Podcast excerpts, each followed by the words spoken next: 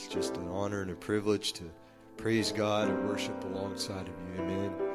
I hope you'll join with me and just enter right in. Amen. Nothing brings me more joy than giving God glory. Amen. This never gets old to me. Amen. I hope it never gets old to you. Amen. Amen. Let's sing this song together. I bless your name. I bless your name. I bless your name.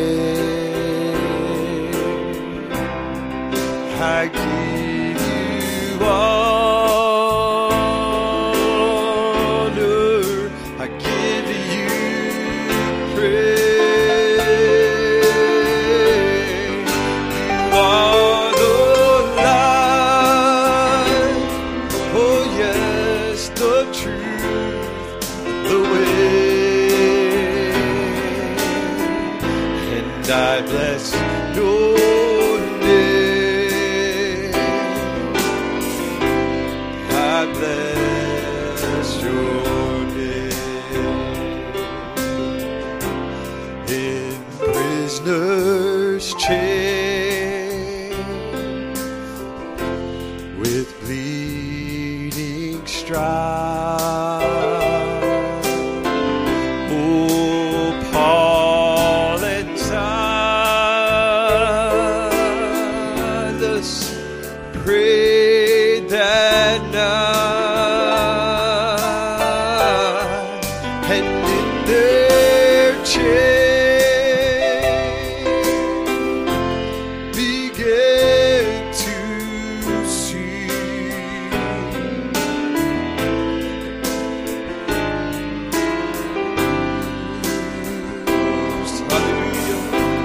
And they were free. Praise you, Lord. I bless your name. I bless your name.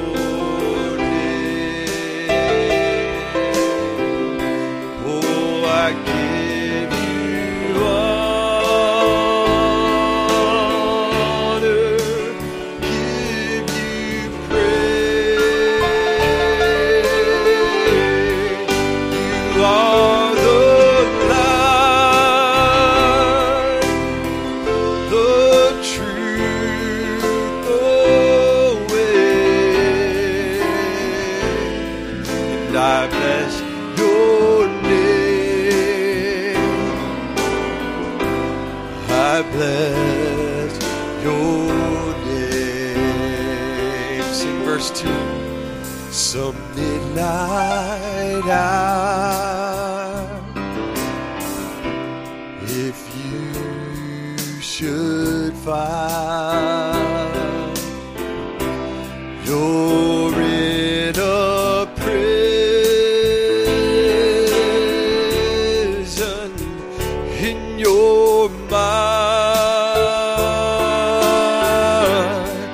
reach out and praise. Oh, defy those chains. Amen. And they will fall. Oh, yes. In Jesus' name. Sing it now. And I bless your name. I bless your name. I give you honor. I give you praise. You are the light, the truth, the way. And I bless your name. I bless your name. Open the eyes of my heart, Lord, my heart, I want to see you. Oh, I want to see you.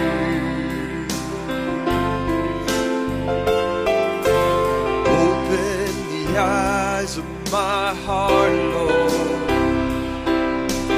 Open the eyes of my heart, I want to see you. Oh, I want to see you. To see you high and lifted up. Oh, shining in the light of your glory. Pour out your power love as we sing holy, holy, holy, holy, holy, holy, and I want to see you. Yes, I want to see you. Sing again now.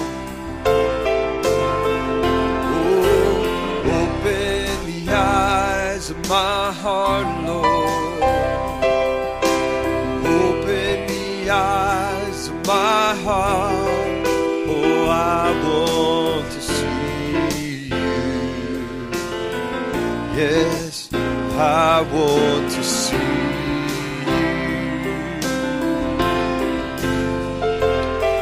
Well, open the eyes of my heart, Lord. Open the eyes of my heart, oh, I want to see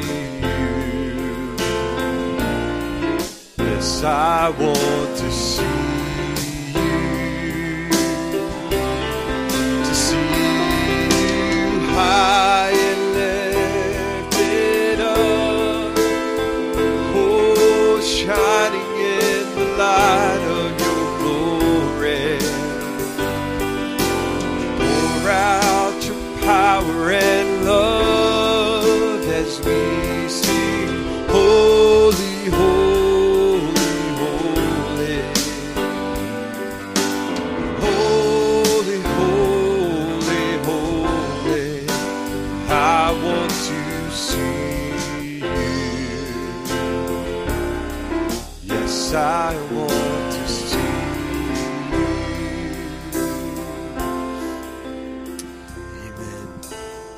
Pray that he opens our eyes tonight, eyes of our heart, that we could see his word. Amen. Chase away all doubt and fear. Amen. In each and every one's life. God bless you this evening, and welcome to our broadcast from Reiner, Virginia. And we're broadcasting at home tonight, and trusting that the Lord will meet with us as we gather together tonight. We realize that this is not as good as being in church, but it is good for us to be able to gather together. So gather your family and take your Bibles tonight, and we're going to look into the Word of the Lord and study a little bit. We've been studying on this subject of the character of kings, and this is part 3. We did 2 in the broadcast and 1 in the church, and I'd like to carry on tonight and take this subject just a little bit farther. I find it a pretty fascinating one. Before we do that, though, let's have a word of prayer. And I wanted to just bring you just a couple of notes here, first of all, and that is that we want to remember Brother Donnie Reagan, pastor at Happy Valley. And Brother Donnie was tested positive for the virus, and he told me today he was not feeling so bad, but he certainly has symptoms. And we want to pray that the Lord will undertake for our brother and give him strength and protect him from the difficult circumstances and the difficult symptoms that people experience. We know that that's not an easy thing at all. And their church is shut down tonight, and we welcome Those people who are from that area who are watching, maybe watching tonight, may the Lord richly bless you. It's good to have all of you with us tonight, whether you're a part of our assembly or whether you're just visiting or listening to this on the archives. We welcome you and are always glad to have you. I deem this a definite kind of outreach where we can minister to people abroad and touch lots of lives. We have, it's an amazing amount of people who listen to archives and, follow along in the services. And we're certainly glad to be able to do that. It's great technology for us to be able to continue to do that. So for those of you that are listening tonight, you want to get your phones out. If you're not listening by your phone is your amen button. And so you can text an amen and let me know that you're there. That's always a great encouragement. Because I can't see you. I can't even see myself on these broadcasts. I can just see the screen that I'm working with here tonight, and that helps guide me along. So let's pray tonight together. Heavenly Father, we are thankful indeed for this opportunity we have to be able to gather together. And Lord, there's no greater peace, there's no greater presence than being in that place of safety, that place of peace that you have made for us, Lord, in the confines of your word. And so we ask now that you would just minister shalom to every heart, that, Lord, you would bring healing to those who are reaching out to you tonight that need your help. And Father, even for us who are strong, we pray for those that are weak and hold them up in prayer before you, because we know that it is very often through the prayers of believers that we are able, Lord, to draw strength from you for each other. And so in the name of Jesus Christ, we commit every need to you, Lord. There's almost too many needs, Lord, even to mention, but you are greater than all of them and the summation of all of them. And so we present them to you tonight in faith. Have your way among us, Lord, I pray. Bless the reading of the word and the ministry of the word. And Lord, may you just encourage every heart, I pray, in the strange and difficult times we live in. We just know that you have a plan for all of it. It's no shock or surprise to you. And Father, we ask that you would just give us your guidance and your leadership for the next step in our journey. We commit the evening now into your hands. In the name of Jesus Christ, we pray. Amen and amen. God bless you. I wanted to say a very happy anniversary to the Shepherds tonight, Dennis and Sue Shepherd over in Virginia and in Western Virginia. And we just pray that the Lord will bless them on their we understand it's their 60th wedding anniversary. I've been trying to reach Brother Dennis all day, and we must have a phone number change, but we wish them all the very best. And so may the Lord bless them and give them wonderful years ahead. Also as well, somebody mentioned to me about English spoken word books, and there's a lot of people now because of our access to books digitally, by phone and by computer and internet, we don't often have use for physical books. I do. I still love to read my books and always will by God's grace.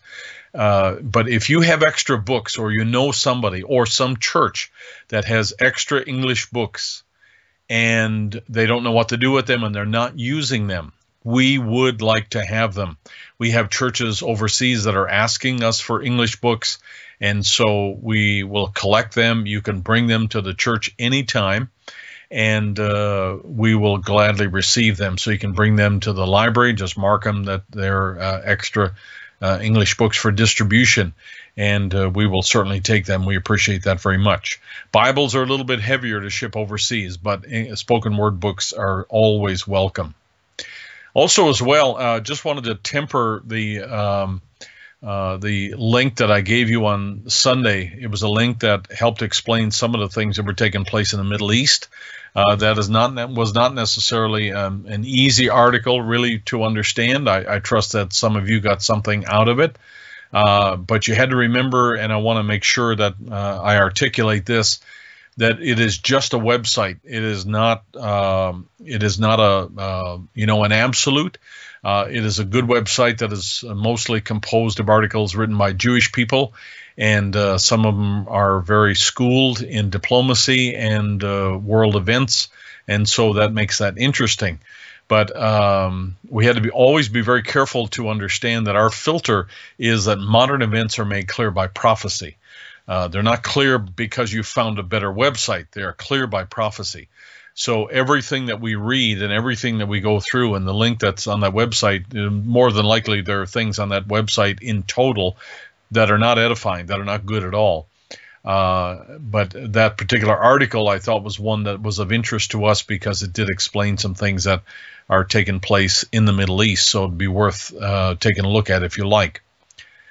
There are several folks that we have not seen for a while in our assembly, and we certainly miss them.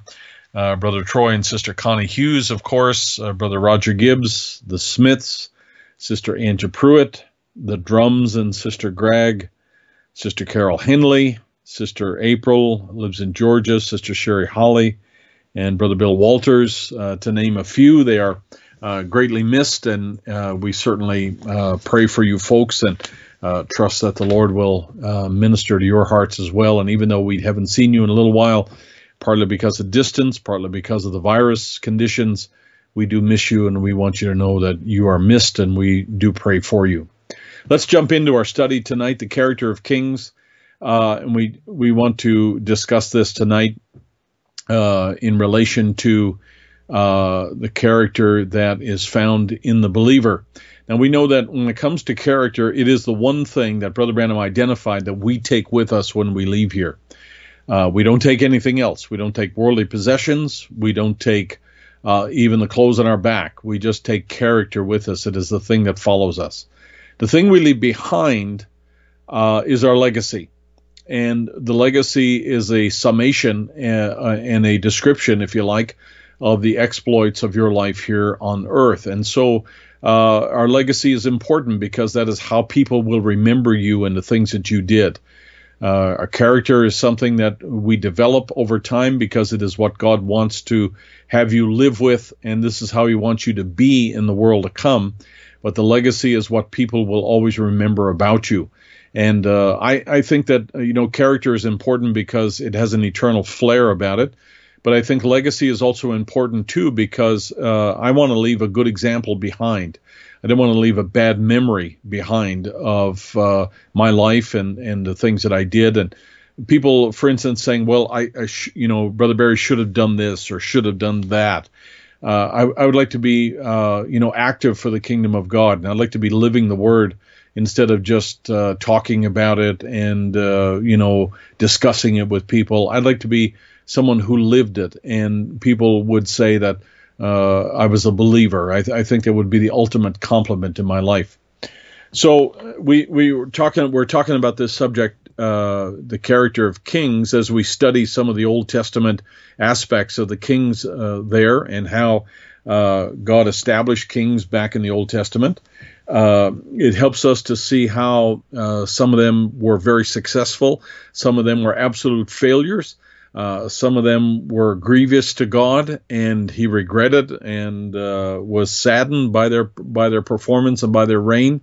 And then yet there was other people who truly were blessed. And the people who lived under them were truly blessed. And it's a very interesting principle to watch. We know that when it comes to the stability that we need to have in troubled times, watching the lives of kings and what they did, how they were successful when they were attacked and how enemies came against them so often, there were things that they did to bring trouble on themselves, and then there were things that they did not do. They were just victims of attack of the enemy. But God's goal for his people is to, number one, is to be successful in every battle you face, to be an overcomer. And the second thing is that God wants you to learn from not only your own mistakes and your own experiences, but he wants you to learn from the mistakes of others and the successes of others. And he wants you to be a graduate in the school of adoption. Remember, you're the only student in the school of adoption. God is the principal and the teacher. And he never lets us go to the next grade until we pass what it is that he's trying to teach to us. So the whole process of adoption is about you and about your progress and about your spiritual growth. And God's very interested in that. So adoption's goal is liberty. The end is the goal. Remember, God wants you to do things as he would do them. And he wants you to live in a certain way. He wants you to live in a certain way that is an example to the believers, and he wants you to live in a way that is a complement to the kingdom of God. Certainly, that's what he wants to do. And so I think it's a very important thing for us to learn from the school of adoption, and to realize that we are to be delivered, like Paul says in Romans chapter 8, verse 21, "The creature itself also shall be delivered from the bondage of corruption into the glorious liberty of the children of God." And that is the end goal of adoption. We're able to exercise all that we are predestinated to do. When you think about Joseph, for instance, back in the book of Genesis, or you think about Moses or Elijah, one of those prophets there, they experienced a liberty, but that liberty allowed them to do what they were predestinated to do. And truly, freedom comes when we're positioned in the calling that God has placed upon our lives. There is a specific calling and a role for each one of us, and freedom comes when we're able to operate within that role. We are never made free to do what we want. That is a misunderstanding in Scripture, or in people's perception of the Scripture. When God puts a man somewhere and he is in the capacity that God's called him to be, then that man experiences biblically true liberty, and he's able to do what God's called him to do. There is more power in that position than there is in all the freedom or all the wealth or all the natural power or political power that a man could have. When you're in your position, just like Abraham chasing kings and armies around the country, or Moses, defying the nation of Israel, or sorry, the nation of Egypt back in his day, there is real freedom. But the opposite is also true, that if a man is not in his right position, he doesn't have real enduring power. So when we think about King Saul, he was a good man, but he was not in his right role because he was not of the tribe of Judah. He was from the tribe of Benjamin. So therefore, he did not have the liberty to overcome, and he did not have the victory that somebody who's in their proper position normally has. So I'm saying all that to say this, that as we see waves of sin, waves of sickness, waves of trouble that are passing over our time, over the times we live in, you should be in the right position. You should be striving to be in the right position, just like Noah was, for instance, in his day. He looked at pending destruction. He looked at an oncoming storm, and he knew he was in the right position by faith, and he operated every day on the basis of that revelation. So therefore, there should be nothing between you and God at this particular point. There should be no one in between you and God at this particular point. God wants to have that full control in our lives, so that we are able to be led to the position where you can be free to do what God wants you to do before he shuts it all down. The shutdown is up to God. The culmination is in God's timing. It's not in ours. And so we trust that the Lord will bring this to pass in his season, in his time, and it is a truth and a confidence that we have that God's word's going to come to pass.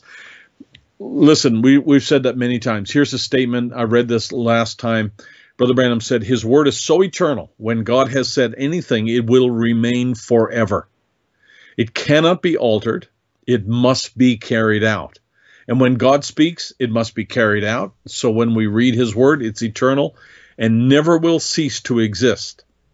I think I gave the example of how that when the rapture takes place, it is because God's word has declared it to be so. 1 Corinthians chapter 15, where Paul says, "Behold, I show you a mystery. We shall not all sleep. We shall be changed." 2 Corinthians chapter 5. And there's a body that's waiting for us over on the other side. Jesus said, "In my Father's house are many mansions, and if it were not so, I would not have told you so. And I go to prepare a place for you." So whatever God has said, it's going to come to pass. It's eternal, and it'll never cease to exist. I believe his word with all my heart, Brother Branham says, all my soul, all my life, all I am. I just hang on to his word, and I believe it is forever the truth. Now, let's just work our way into this, because I just really want to make a simple point, and then we'll just flesh it out a little bit with some examples in the Old Testament here. The world is falling apart in 1963. Now, watch this statement here because it's a very interesting parallel to our times. Brother Branham's speaking in 1963, and he's talking about the denominational systems and the people within, the leaders within them. He says they want a Messiah, but they want it under their own conditions. They want to have a Messiah of their design. They want to have it their way. They want to have it in agreement with their own conditions. They want to have it in harmony with their own belief system. He says, yea, they want a Savior. They did and want it now the same way. They did and they want it now the same way. For the same reason, for the denominations and politics has taken the place of the Holy Spirit. The ministers, instead of, he said, too many of them are led by religious politics instead of letting the Holy Spirit lead them. So what's Brother Branham referring to? I put a little note of my own here in the bottom of this quote here. When the Jews came to Samuel, they said, we want a king. And they were basically saying the same thing. We want a king under our conditions. We want to look like other nations. We want to have physical leadership. We look at, the sons of Samuel who were corrupt, and we don't want to have any kind of succession in relation to prophets. We want to have our own king. It was a very logical argument. In the same way, Brother Branham says denominations now, he says they want to have their own Messiah. But you got to remember, the position they take is one that's contrary to the leadership of God, because God has a way of providing a king. He has a time for providing a king, in the same way that God had a provided way to bring Christ among the people in the last day, but the people don't want it the way that God provides it. They want it under their own conditions. So they want to have, this politically correct system.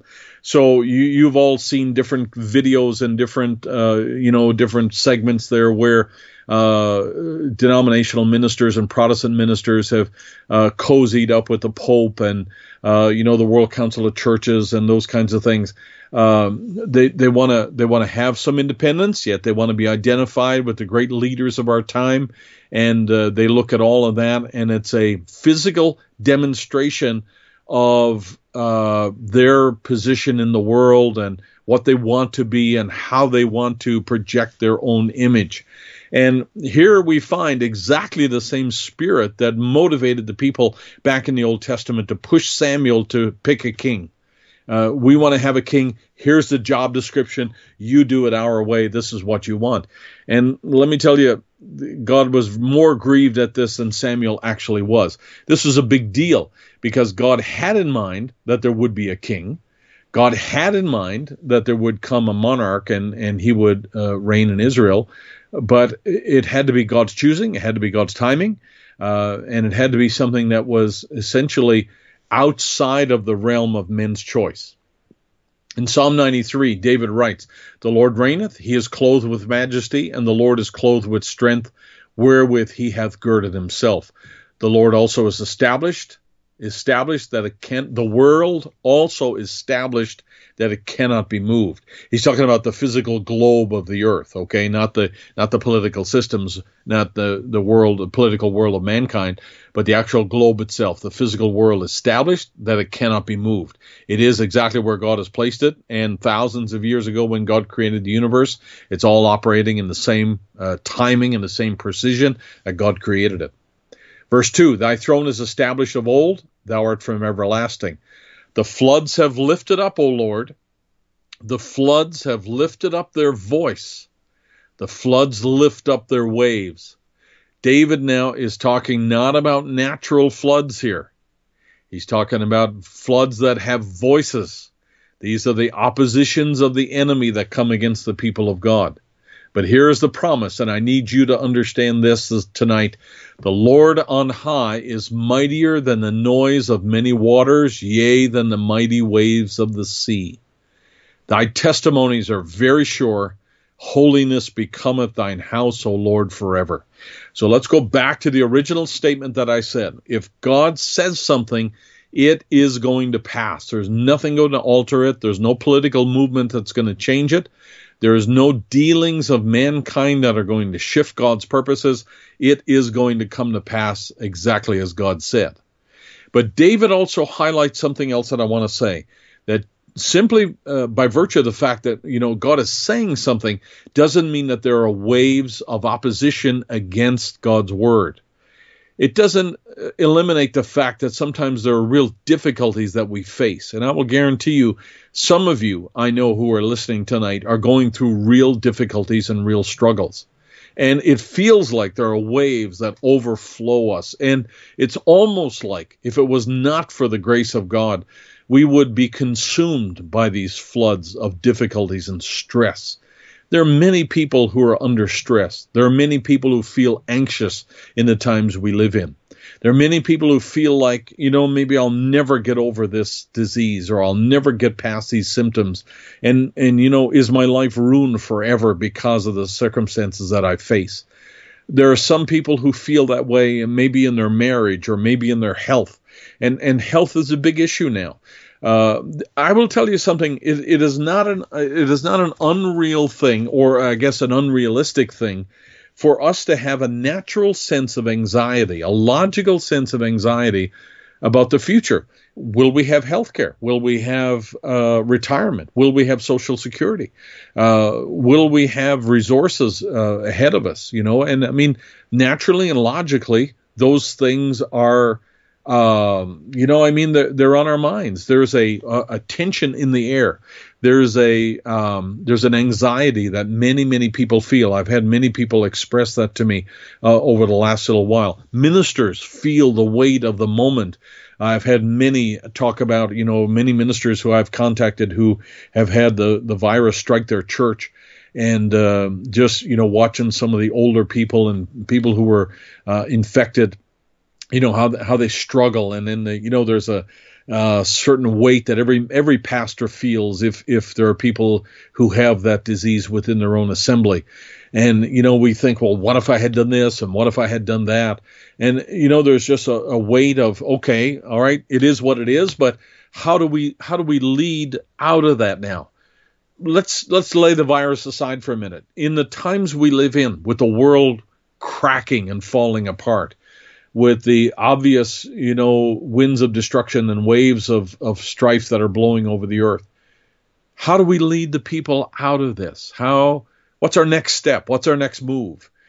You know, in many ways, I feel like Joshua back in the days when Jericho stood in front of him. You remember when they were on the other side of the river, and Joshua's by himself, and he's looking at the city, the walls of the city, and then the Lord meets him with his sword drawn, and Joshua's ready to pull the sword. He doesn't know who this is, and he's out there because he doesn't really know what's next. And God does not, you know, God does not show him everything. You know, just because he's in that position, they're standing there, but he comes to him and shows him the next move. And this is how we're going to do it, Joshua. And this is what I want you to do. And this is where I want you to stand. And I want you to, you know, have trumpets ready and all of this. This is not anything that Joshua would have thought of. He was completely dependent on the leadership of God. And I just want to say this to you today. I want to highlight, you know, out of verse 4. In 3, it says, the floods have lifted up. In 4, it said, the Lord is mightier than the noise of many waters, yea, than the mighty waves of the sea. Yes, there are great waves against the people of God, but yes, there's a God who's mightier than any of the great waters that are stacked up against us here, mightier than the waves of the sea. I live near the sea. I grew up near the sea, and I know how powerful it is and how uncertain it is. And, you know, you can get into a rhythm of watching the waves come, and then there's a rogue wave that'll strike. And there's no predicting it. There's absolutely no way to say, all right, it's going to be this and this and this. And we just had that promise. And I found this today, and I just love this. The Lord on high is mightier than the noise of many waters, yea, than the mighty waves of the sea. Our God is stronger than your disease. Our God is stronger than your trouble. Our God is stronger than your depression. Our God is stronger than the fear that you have in your heart today. And thy testimonies, not our testimonies, but his testimonies are very sure. Holiness becometh thine house, O Lord, forever. And I think that's something that we should remember going into this, that God has made a way for his people, and we should not fear that. Hey, I will say this. God's got it all under control. God's going to sort it all out. God's going to bring vengeance for the people of God. Sometimes you think, well, you know, I mean, I have strong feelings against this or that. Here's what Jesus tells us in Matthew 10. These are words in red. Fear them not, therefore, those that would hurt the body, for there is nothing covered that shall not be revealed, and hid that shall not be known. What I tell you in darkness, that speak in light, and what you hear in the ear, that preach ye upon the housetops. And fear not them which kill the body, but are not able to kill the soul, but rather fear him which is able to destroy both soul and body in hell. This is Jesus telling the people who are going out to preach the gospel, you tell them what I told you. Don't hold back at all. Spread the light. Spread the good news. Spread the word of God for the kingdom in your day. And don't be afraid of that. And do not fear them that are able to hurt the body, but rather you fear him who's able to kill the body and soul, and that's God. He is the one that you have to stand in fear of. Don't you worry about people that do injustice to you. Don't worry about people that cheat you or steal from you. Don't worry about people that treat you unjustly.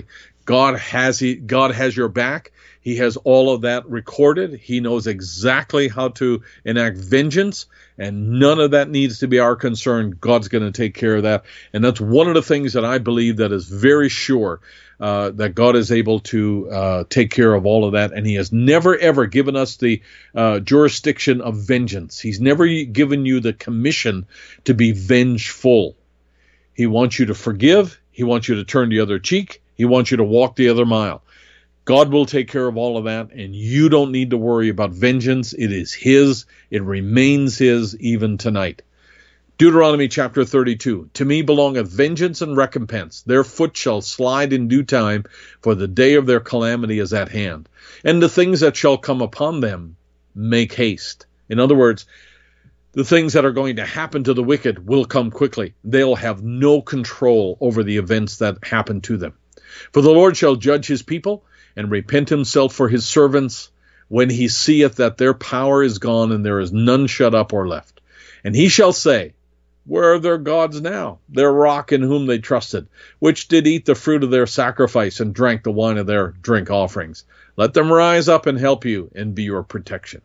God says, now go back to your gods that you serve, the gods of money and the god of lust and the god of, political power. Go back and ask those gods where they are and all the offerings you gave to them. Let them rise up and help you now and be your protection. Let me tell you something. You want to be on the right side of the pillar of fire when God lets judgment loose. And when it happens, it's not anything that you can do anything against.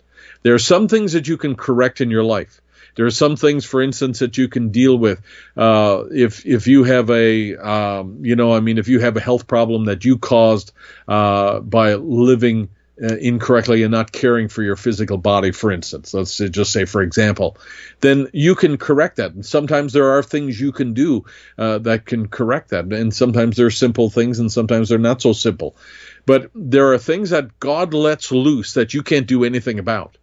There are things that God will allow to happen in the earth. When you read in the book of Revelation about the moon and the stars that fall from the sky, let me tell you, you have no control over that. There's nothing at all that you can do about that.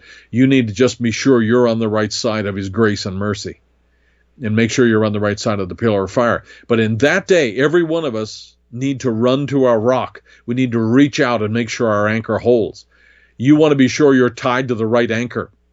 You want to be sure you're standing on the right rock, because God says to them, hey, where are the gods that you trusted, which did eat of your sacrifices and so forth? Let them rise up and help you. They'll find that there is no God that's able to help them in the times of distress that God will allow. We need to be serving the one true and living God, and we're thankful for that. So remember now, vengeance is not yours. Retribution is not yours. We don't need to recompense evil for evil, but rather we overcome evil with good. And so it's important for us to maintain that attitude even in times of stress and even in times of injustice, when we are not treated fairly, when Christianity is slighted because people are so anti-Christian and anti-Bible. Let me tell you something. God has all of that recorded, and it's all going to happen. Now, we want to deal with that subject of protest a little bit later, because it's a very interesting subject, and it's one that I've been pondering on. So we'll come to that a little bit later. Let's go back to our subject here in 1956. Brother Branham in the message, Gifts. He sends out gifts and callings are without repentance. And God, all through the ages, has been represented on earth through his prophets, through his kings. And it's always been the Spirit of God. And if we had time tonight to go down like to Joseph and dig out those nuggets and polish them up a little bit. When a man is in his right place, just like Joseph was, he was not a king, but he was in the position of being second to the king. He was also a prophet, we know, but he was second to the king. Then he had a success here, and Brother Branham says, we can look at that. It was God actually representing himself through that office, just like he did through prophets. Now, prophets have a very different role to play than kings do, but kings are important to God. That's why he allowed someone like Joseph to be in the position as he was, just like Pharaoh. And Pharaoh extended that position to Joseph, and he reigned in the country and did some very, very spiritual and profound things that even matter for centuries and centuries later. It was just an amazing story, and it is truly a great a lesson that's great for us. So Brother Branham said, though, that kings, he said, were an expression, a representation of God on the earth here. And so that's why it's important to look at kings with character and kings without character, so that we can learn how to regulate and govern our life with the character of a king, because we are made kings and priests through Christ. Now in Romans 6, therefore, as we mentioned before, that kings are people who have resources. They're in a unique position, and they have resources. They do not have to pass the question off to anyone else. When a king is sitting on his throne, he has the right and the duty to make a decision about everything that's brought to him. He decides matters. He makes certain judgments. And it is important for him to recognize that he has resources. If he needs somebody to help, if he needs a judge, for instance, to come in and make help make a spiritual decision, or if he needs a financial resource given, for people that are in a state of poverty, then the king has resources in his nation that he's able to use. Now, as kings and priests, we also have resources as well. And Paul clearly articulates that. He says, "Let not sin therefore reign in your mortal body, that you should obey it in the lust thereof." Paul would never tell us that if we did not have the resources to act this way. So you have a right to prevent something from happening in the same way that you have a right to allow something to happen. So he says that we neither should yield our members as instruments of unrighteousness unto sin, but yield yourselves unto God as those that are alive from the dead, and your members as instruments of righteousness unto God. You remember I told you before that yielding is no different than how drivers would yield when they come to maybe a slight gradual turn in the road. They don't come to a full stop, but they ease into the stream of traffic. And Paul is saying that we should yield ourselves unto God. You have to find where the flow of God is, and then yield yourself or blend or merge into that and be carried along by the waves of God's presence in your life, and act like those that are alive from the dead, those that are resurrected, and your members as instruments of righteousness. You don't want to yield yourself to the enemy. You don't want to yield yourself to darkness. You want to yield yourself in the light. And that's what Paul is saying that you should do. You should do it because you can do it. If you have a domain in the earth, then you should therefore not let this happen, but let this happen. And kings have the right to make those decisions. So Paul is saying that as a believer, you have certain resources that are given to you. You are foolish if you don't use them. You are foolish if you ignore the reality of the right to use the resources that are given to you by virtue of your position or the throne you sit on. There are things that will cripple you in life, like resentment, regret, shame, guilt, and bitterness. These are a few, and we talked about some of these, and we have mentioned them in our discourse here. None of those things can separate us from the love of God that's in Christ Jesus, but they can make life difficult. They can make life they can slow you down in life, and they can attempt to make your relationship and your intimacy with the Holy Spirit dysfunctional. And when we're filled with shame, when we're filled with regret, there are things that, you know, they cause us to hang our head low, and we don't feel like being a part of the movement of God. Excuse me, we don't feel like being coming to the communion table. We don't feel like God loves us. We don't feel like God cares for us. We feel like, how could God love someone like me? But you need to keep in mind that in Romans 8:38, there is nothing that separates a believer from Christ Jesus. There is nothing that can, nothing that will. And God is never surprised at events in your life. He knows the things that take place.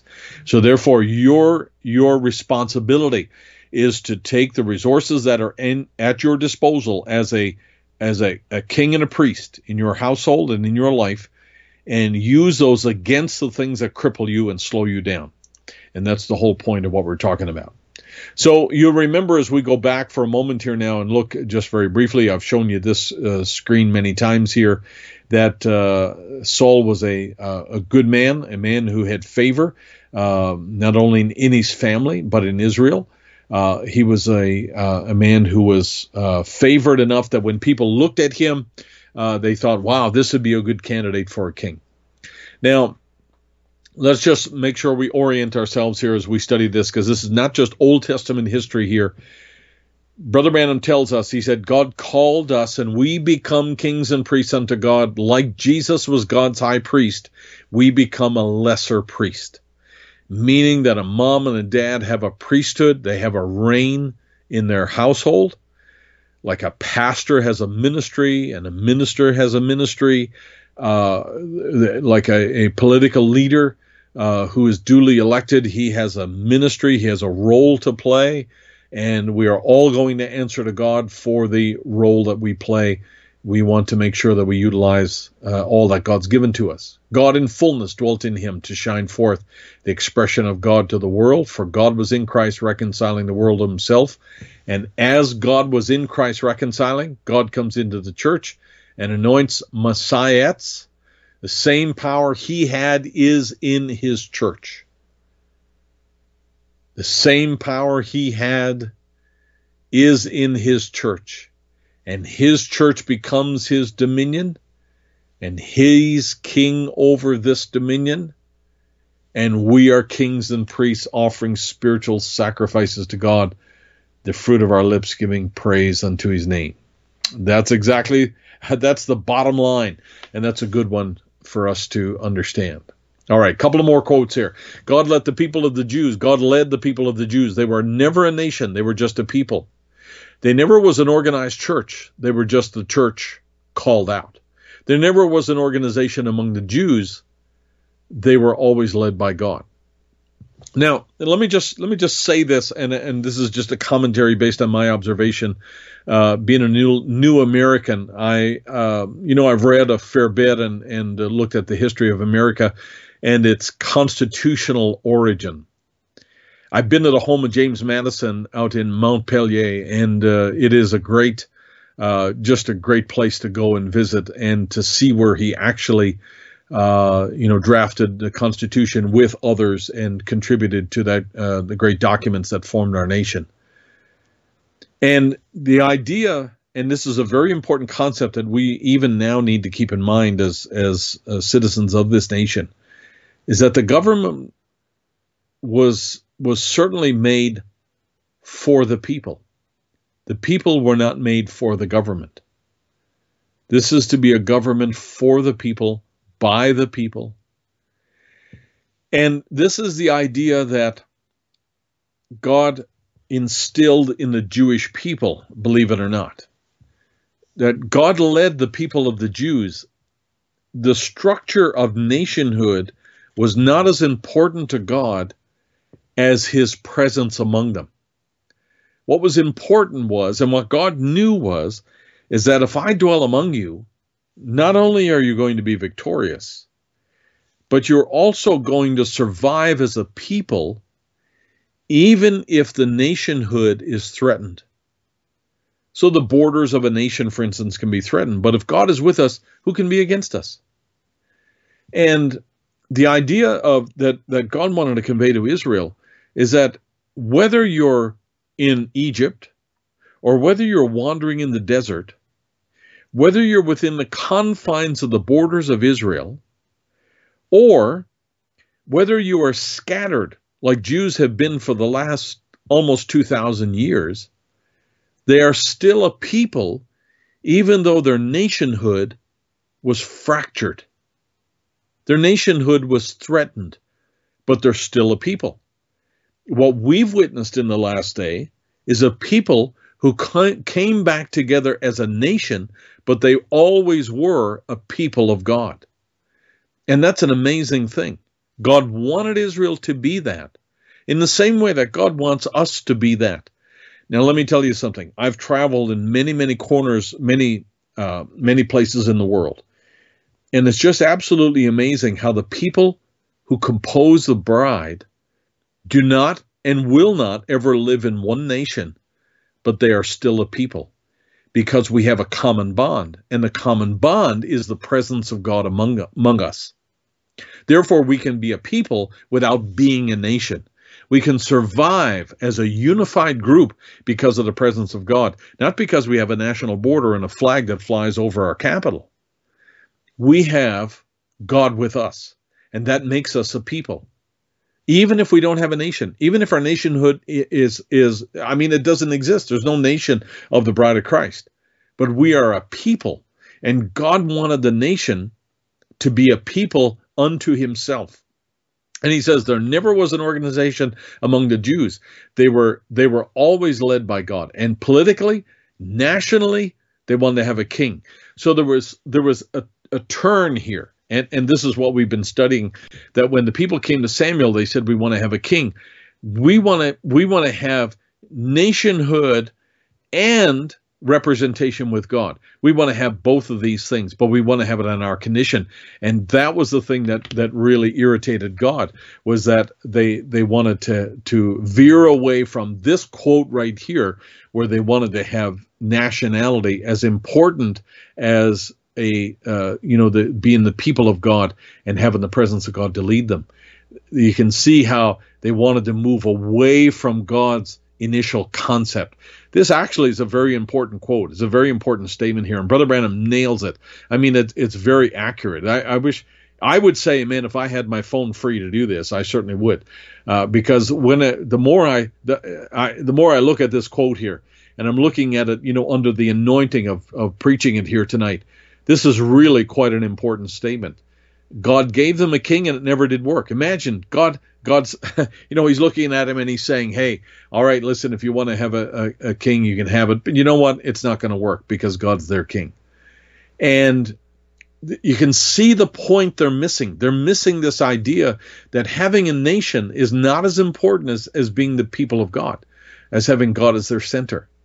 And if they had allowed God to continue to bless them, let me tell you, David was in the lineage of the tribe of Judah. David was coming, and they failed to wait on God to provide that king that God wanted to lead them. All right, now let's go a little bit further. They wanted a Messiah, but they wanted it under their own conditions. This is the quote I read earlier. They wanted a Savior. They did. They want it now the same way, for the same reason, for their denominations and politics has taken the place of the Holy Spirit. So notice what Brother Branham says. They want a Savior, they did, and they want it now the same way. Same way as what? Same way as Israel wanted a king. Denominations want a Savior their way. They want a leadership their way under their conditions, but Israel wanted it as well. They were sincere in their desire, but they were missing the point. Listen, let me tell you something today. The point is very important here. That even if there is no prophet, even if there is no physical capital, even if there is no visible Jesus, we are the people of God because of the presence of God that we see by faith, not by sight. That makes you the people of God. That makes you the ones that God desires to lead. I hope you're getting the point. I can't see your faces here, but I hope you're getting the point. I'm excited about this. All right. So in the promise, and this was what God told Abraham, Genesis 17, that I will make nations of thee, and kings shall come out of thee. And this is verse 6 here. And I will establish my covenant between me and thy seed and after thee in their generations. God does not say, I will deal with you, because you have a capital and a parliament and taxes and, foreign policy. And that's not what he says. He says, you are the people of promise, and you're the people of promise because of what I did to Abraham. And I will establish that, and I will keep that in your generations for eons to come. God said in Proverbs 8, for by me kings reign, and princes decree justice. By me, princes rule, and nobles, even all the judges of the earth. By me, kings reign. So God is interested in having a king, a proper king, but it has to be God's way and God's choosing, God's man. And so if I'm a pastor, for instance, just as an example, I have a domain, I have a rulership, if you like, or I have a responsibility within my own church to be a leader. I will be successful when I let the Holy Spirit minister through me. If you are a prophet, for instance, like Brother Branham, on that stature, you are successful only when you let the Holy Spirit rule and reign in your life.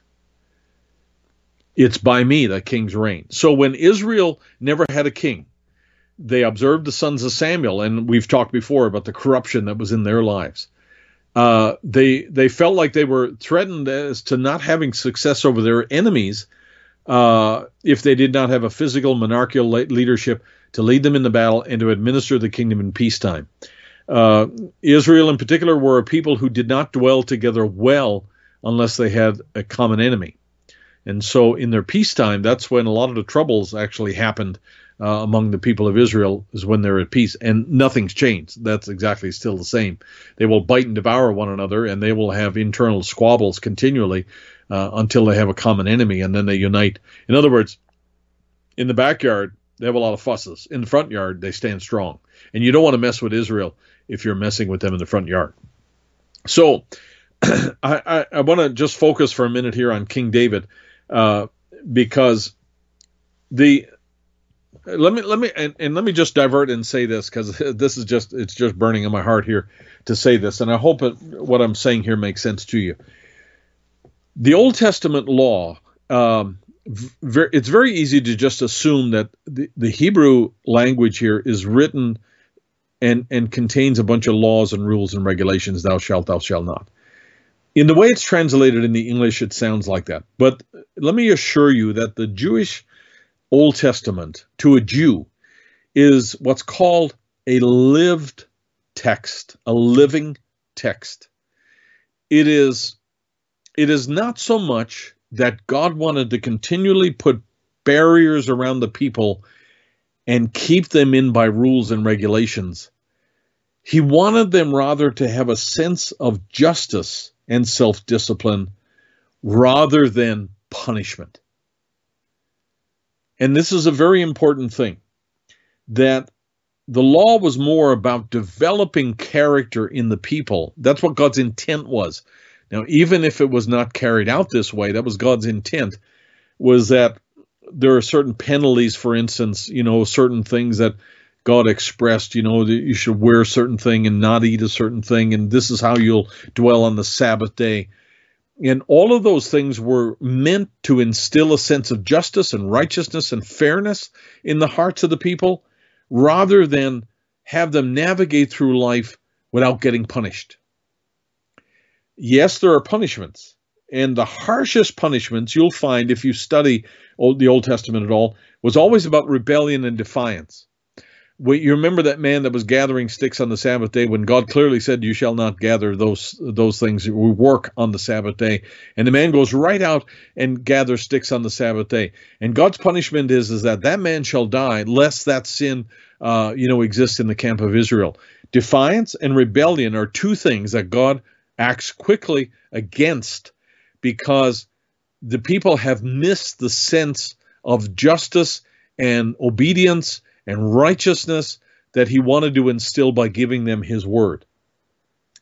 Jewish law is different than laws in other countries. For instance, like under the Roman system, an emperor had the last word. He had the last word in terms of spiritual matters as well as matters of law, and he would determine what was right and what was wrong. Now, in the times of Israel, when they had a king, the king was not given the role of interpreting law. He was rather one who led the country.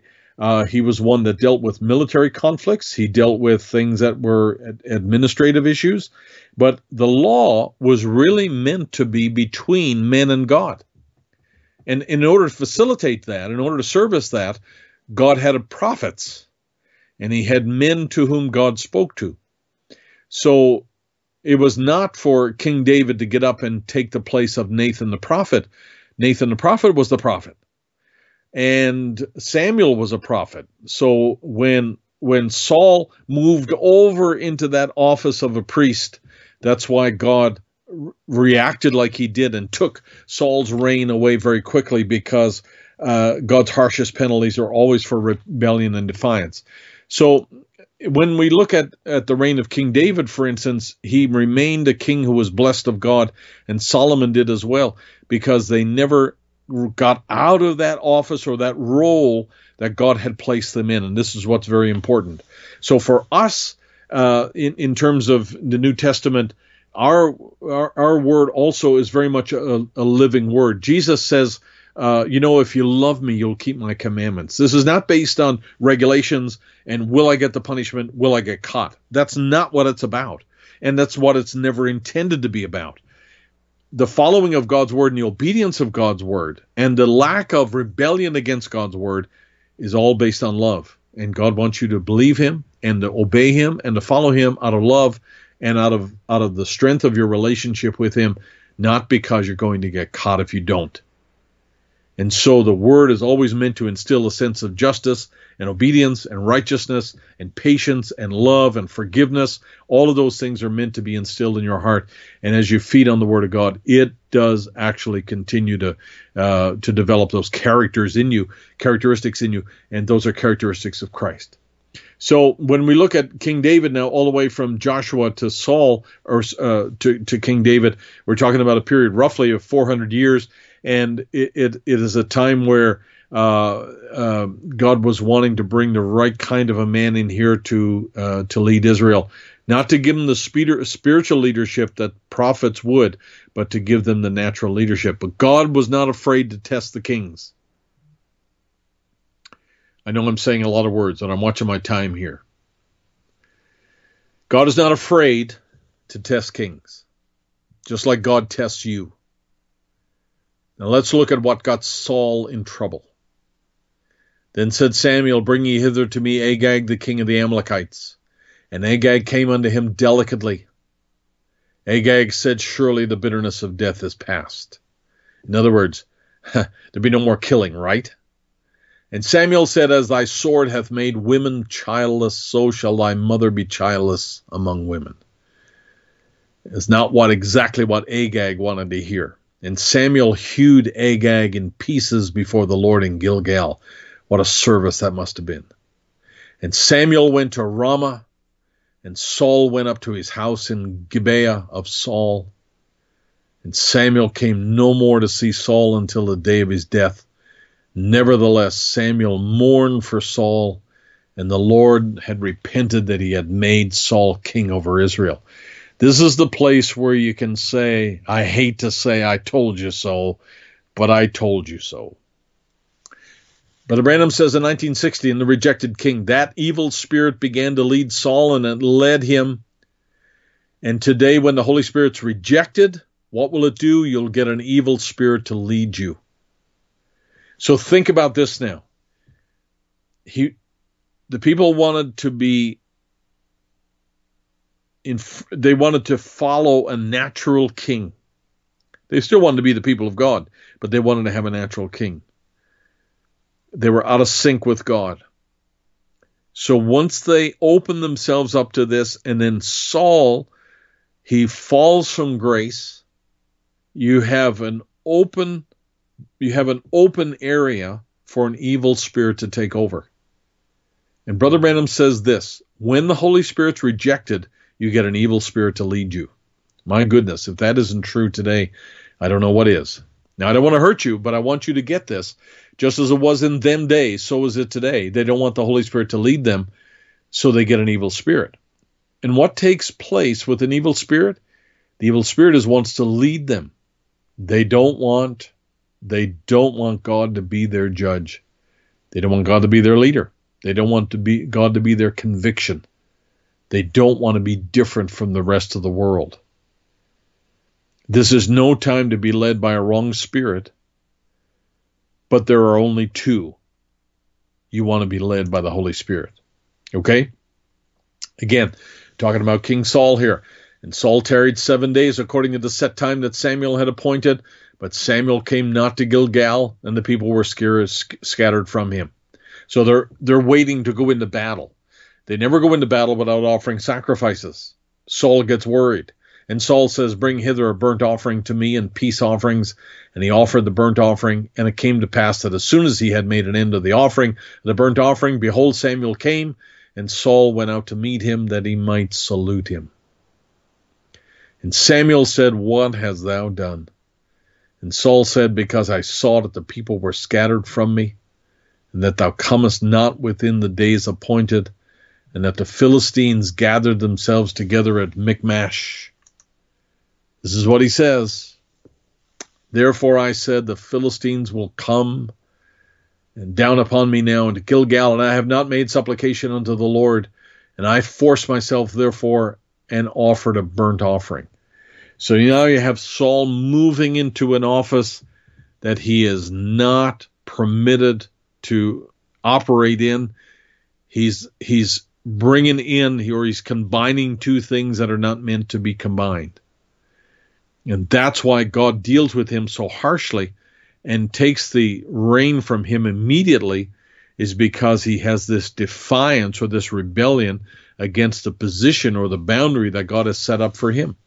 And that's why it's important for us as leaders and for you as parents even to make sure you operate within the boundaries. When you operate within the boundaries, you have unlimited resources. Once you get outside of them, you have nothing but negative consequences for those actions. And Samuel said to Saul, thou hast done foolishly. Thou hast not kept the commandment of the Lord by thy God, which he commanded thee. For now would he have established thy kingdom upon Israel forever.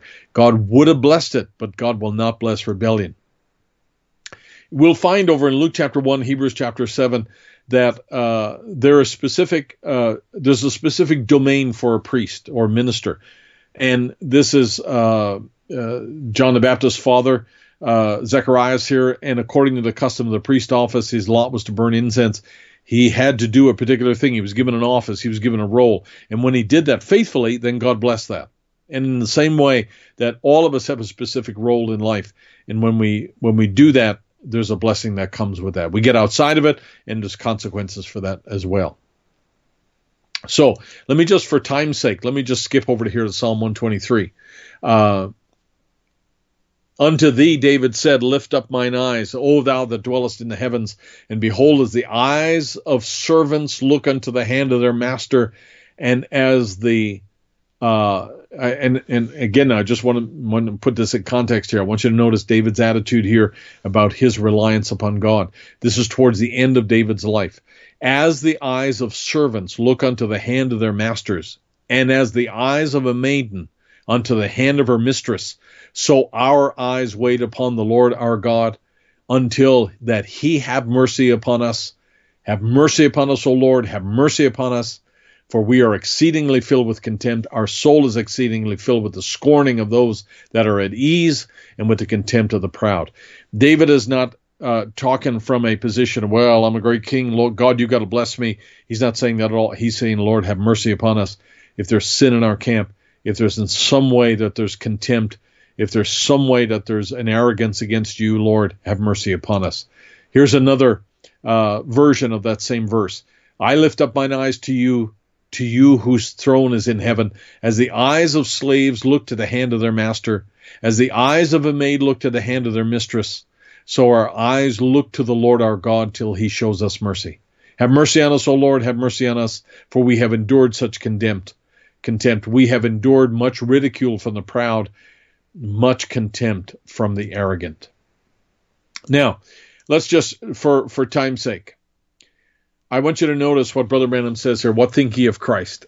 He says, now, my meetings have never been able to be set up like it ought to be, like Brother Roberts and them does, because Brother Roberts has his meeting that's set 2 and 3 years in advance, and he goes to a city and he stay there till it's over. And that's how those ministries operated. You know, they would set up, have managers. They'd even have people who would go in ahead of the team, and they would set things up and do advertising. And they had a system. They had a very organized way of doing things. And here's Brother Branham saying that. He said, my meetings, I've not been able to do that. Now, I just want you to watch the contrast, all right? He said, but mine, I can be right in the middle of a meeting, and he'll give me a vision and send me somewhere else. And he said, I'll just walk out and leave it. So I can't have meetings like those men. My ministry, I've been right in meetings where people would be packed and jammed and standing on their feet, and an hour's time be on the road somewhere else. It's wherever he calls me, I have to go right then. I had a group of ministers recently that were about to tear me to pieces over here about it, and said, oh, Brother Branham, you can't leave. And I said, oh, yes, I can. It's God first. I must go. And he said, well, what about if God tells us to set this meeting here? And I said, God had a meeting one time, and Philip was there preaching, and the Samaritans were being saved, great joy and power. And the Lord called him aside to talk to one man there, a eunuch of Ethiopia. And he never did return to that city anymore. Obedience is better than sacrifice and hearkening to the fat of rams. I think that's a great example, and I want to end with this example here, because here's Brother Branham saying that, look, we as believers, we're not organized like maybe denominational ministries are.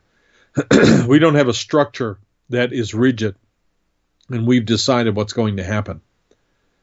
We never decide what's going to happen, because when the pillar of fire moves, we move. And when it stays, we stay. When the cloud goes, we go. When the cloud stays, we stay. The direction of the body of Christ is not up to the body of Christ. The direction of the church is not up to me. It isn't my church. It's his church. And if it's his church, he has a right of leadership, or a domain where he can be king and he can lead. I'm a servant. We are all servants.